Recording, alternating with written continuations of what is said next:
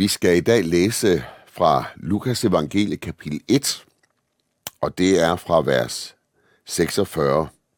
Og som overskrift har det Marias lovsang.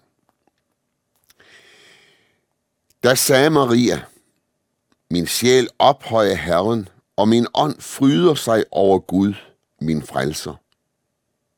Han har set til sin ringe tjener inde, for herefter skal alle slægter prise mig salig.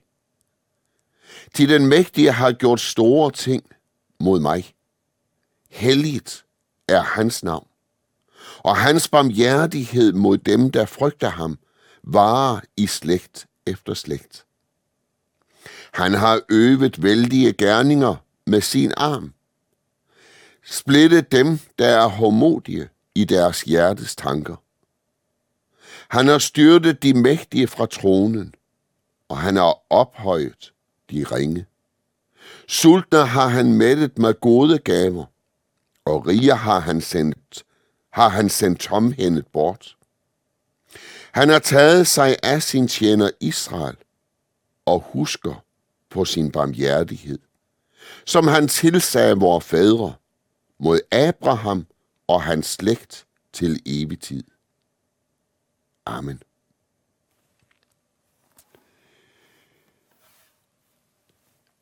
Det har helt sikkert været nogle turbulente år for Maria.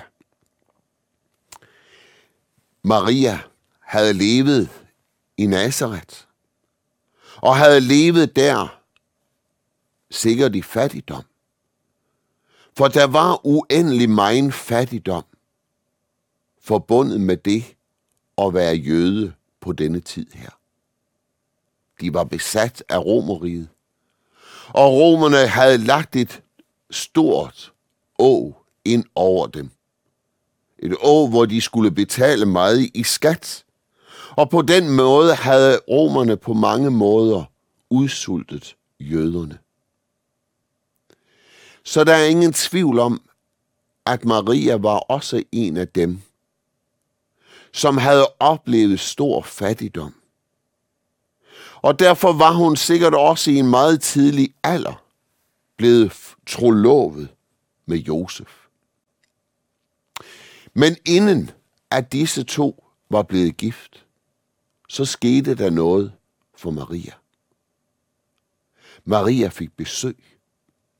Og sikkert har Maria jo været en ganske ung pige, 15, 16, 17 år måske. Og så er det der, at hun får besøg af englen Gabriel. Og vi kan læse om, hvordan at det havde sat en stor frygt i Marias hjerte. Og Maria fik på mange måder et forfærdeligt budskab fra englen Gabriel. Nemlig et budskab om, at Maria skulle blive gravid. Og hun vidste godt, hvad det betød ind i den sammenhæng, hvor hun nu var. For at blive gravid inden ægteskabet, ja, det betød jo et brudt ægteskab. Eller ikke et brudt ægteskab, men en brudt forlovelse, trolovelse med Josef. Og hvem ville så have hende? Ja, det var der jo ingen, der ville. Og dermed så kunne Maria jo se frem imod et endnu værre liv, end hun måske havde i forvejen. Alligevel, så er det, at Maria, kan vi læse om, at da englen fortæller hende, hvad der skal ske, nemlig at hun ved Helligånden skal blive gravid, og at hun skal føde en søn, en søn, som hun skal give navnet Jesus. Der er det, at hun siger det nede i vers 38. Da sagde Maria, Se, jeg er Herrens tjener inde. Lad det ske mig efter dit ord. Og se, her er noget, som vi skal have fat på. fordi det går igen og igen i Marias liv. Det her med ordet. Det med, at det ord, som blev forkyndt for hende fra Gud, det tog hun til hjerte. Og det havde hun dette, denne indstilling i sit hjerte om. Gud, nu må du lade det ske med mig, som du har forkyndt for mig. Lad det ske mig efter dit ord. Og så er det jo, at vi møder, hvordan at Josef egentlig gerne ville ophæve trolovelsen med Maria, og han ville gøre det i stillhed. For han ønskede ikke noget ondt for Maria. Men Josef får jo besked om, at han ikke skal være bange for, at Maria har været sammen med en anden mand. For det er et barn, som er, øh, som er blevet undfanget ved Helligånden, som hun bærer. Og at Josef skal give dette barn navnet Emmanuel, som er det samme som Jesus. Gud frelser.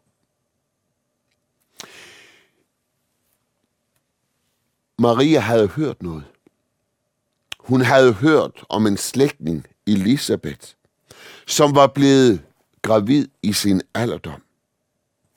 Og hun tager op til hende. Om det er for at undgå den mind spot, om det er for at undgå, at, at folk skal tænke ondt om Maria, det ved vi ingenting om. Men i hvert fald så drager hun op til Elisabeth. Og der er det, at Gud, om så må sige, bekræfter, bekræfter Maria i, at det kald, som hun fik, nemlig at hun skulle blive mor til Guds søn, til Jesus, at det er sandt. Der er det jo, at, at da Maria kommer der op og hilser på, øh, på Elisabeth, så er det, at Elisabeth profeterer og siger det. Velsignet er du blandt kvinder, og velsignet dit livs frugt. Hvordan kan det forundes mig, at min herres mor kommer til mig? For da lyden af din hilsen nåede mine ører, sprang barnet i mig af fryd.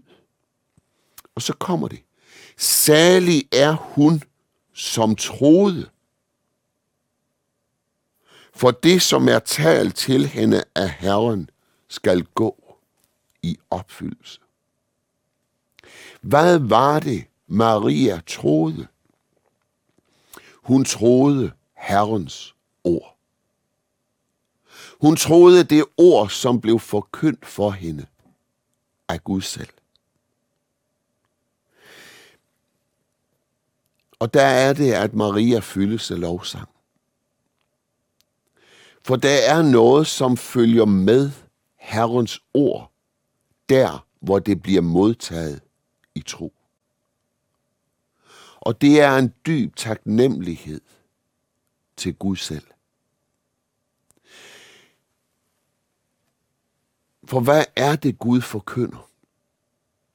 Ja, det er jo det, som Maria hun forkynder. Det er jo det, hun synger om i sin lovsang til Herren. Og der er der nogle udtryk, som vi skal lægge mærke til. Hun siger det sådan, min sjæl ophøjer Herren, og min ånd fryder sig over Gud, min frelser.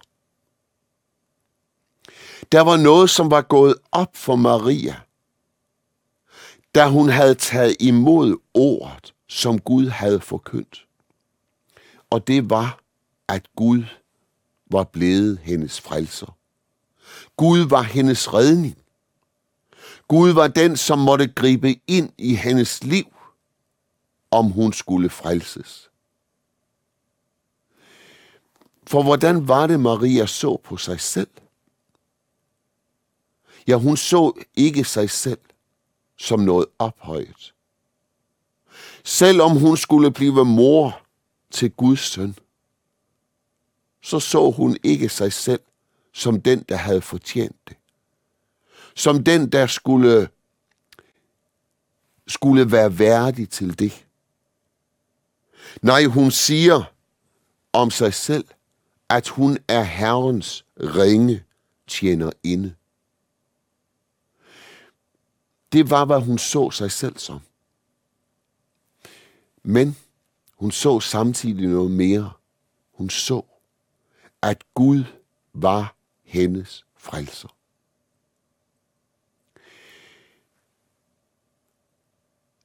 Hvad sker der i dit og i mit liv, når vi tager imod det ord, som Herren han forkynder for os? Og hvad er det for et ord, Herren forkynder for os? Jo, det er ordet om frelse. Det er ordet om, at Gud griber ufortjent ind i dit og i mit liv.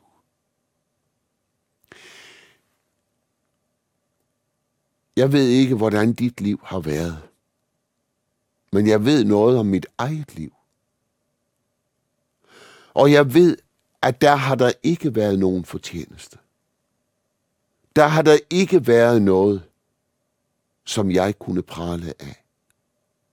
Der har der ikke været noget ind for Guds ansigt, og i mødet med Guds hellighed, i mødet med Guds fuldkommenhed, og i mødet med Guds krav om fuldkommenhed i mit liv, som skulle kunne fortjene hans frelse.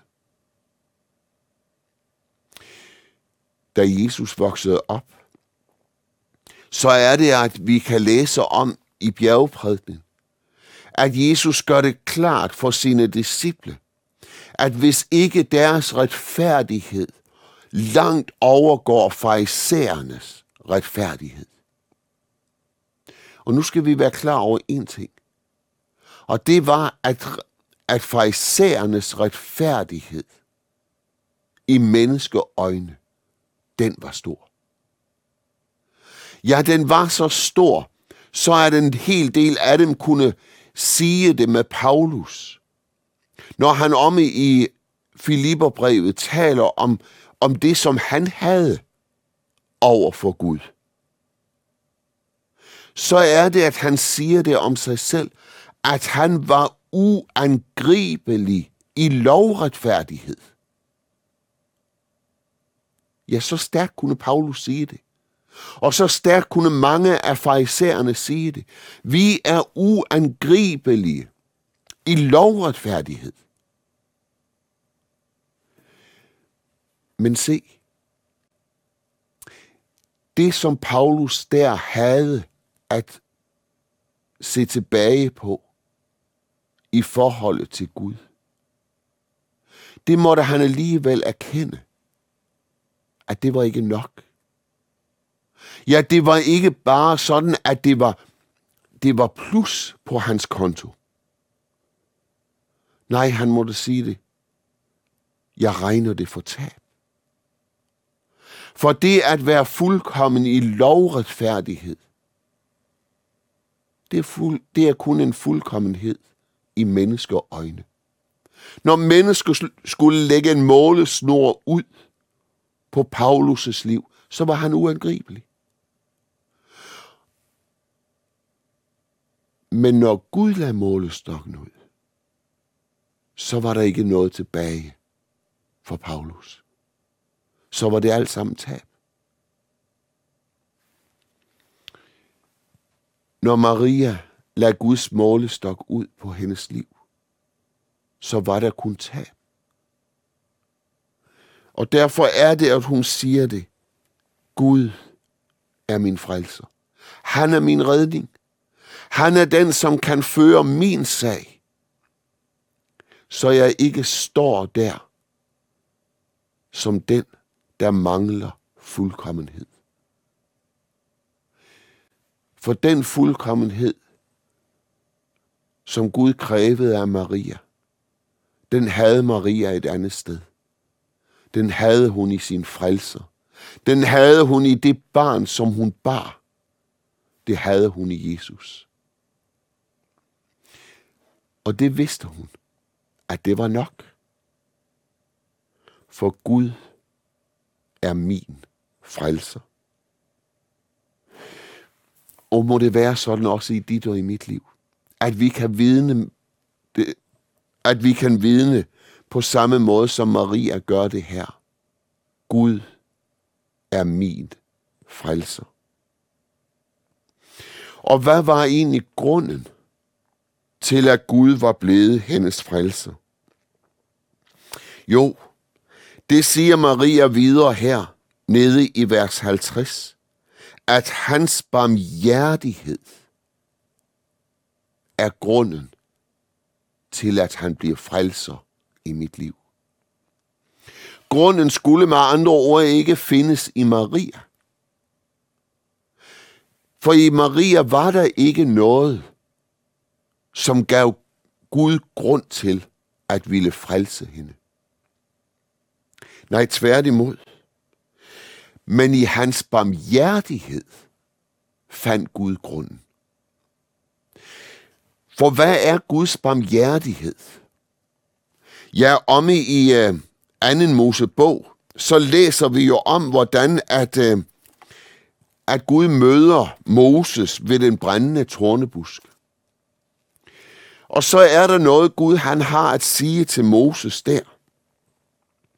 Han siger noget om, hvad han havde set, hvad han havde gjort, eller undskyld, han havde hørt, og hvad han så havde gjort med det, som han havde set og hørt. Herren han siger det sådan til Moses. Jeg har set mit folks lidelse i Ægypten, og jeg har hørt deres klageskrig over slavefoderne. Og så kommer det, han havde gjort med det, som han havde set og hørt. Jeg har lagt mig deres lidelser på sinde. Hvad er barmhjertighed? Det er at tage, om så må sige, et andet menneske til hjerte. Det er at tage et andet menneskes nød og lidelse til hjerte og så handle på det. Og det var, hvad Gud han gjorde. Og derfor er det, at han siger videre til Moses, og derfor er jeg kommet ned for at redde dem. Hvad er barmhjertighed? Det er at tage et andet menneskes lidelse ind i sit liv, og så handle på det. slår man op i en ordbog, så kan man læse om, at barmhjertighed betyder en andens velgørenhed, uden selv at have indflydelse. Maria havde ikke haft indflydelse. Du og jeg har ikke indflydelse, når det gælder Guds barmhjertighed. Guds barmhjertighed ønsker Gud at have, om så må sige, for sig selv. Dermed så siger Gud også, du skal ikke fortjene dig til min frelse, for den udspringer af min barmhjertighed. Den udspringer af, at jeg har set din smerte, at jeg har set din lidelse, at jeg har set, hvordan at synden ødelægger dit liv, og nu er jeg kommet ned for at redde. Og det må man i sandhed sige, at det gjorde Gud, da Maria blev gravid ved Helligånden. For der sendte han Jesus. Ham, skulle, ham der skulle blive et sonoffer for vores sønder. Ham, der skulle fjerne alle anklagerne fra Guds ansigt. Dem, som stod og anklagede dig og mig. Og derfor er det ikke tomme ord, når Maria siger det. At min sjæl ophøjer Herren, og min ånd fryder sig over Gud, min frelser.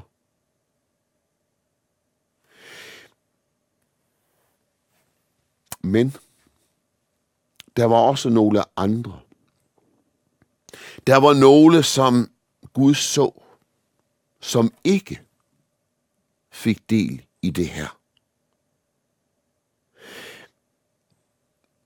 Men det var ikke hans ringe tjener ind. Nej. Det var derimod de hovmodige. De, som var hovmodige i deres hjertes tanker. Sådan udtrykker Maria det her i lovsangen. De, der er homodige i deres hjertes tanker, har han styrtet ned fra tronen. Se, der er noget, som bor i menneskehjerterne. Og det er hovmodig, hovmodigheden. Esajas, han siger det sådan her om i Esajas kapitel 2 og vers 12. For herskars herre har en dag, en dag mod alt stolt og hovmodigt, mod alt knejsende, så det ydmyges.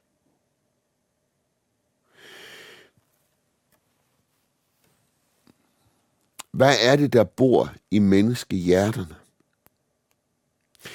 Hvad var det, Jesus igen og igen afslørede, da han gik hernede på jorden? Hvad var det, han afslørede hos farisæerne og de skriftkloge? Hvad var det, han afslørede hos de mennesker, som nok sagde, at de ville tro ham? Men de ville kun tro ham på grund af tegnene. Ja, Jesus så deres hjertes tanker. Og hvad var det, han der så? Han så hovmodet. Hvad er det, Jesus ser, når han ser ind i mit hjerte? Jeg er bange for, at han ser hovmodet. Det er hovmod, som vil selv. Det er hovmod, som mener at kunne fortjene sig selv til frelse. Men jeg tror også, at han ser noget andet. Ja, jeg er overbevist om, at han ser noget andet. Han ser også det, som ikke magter det. Han ser også det, som ikke magter at fortjene frelsen hos ham.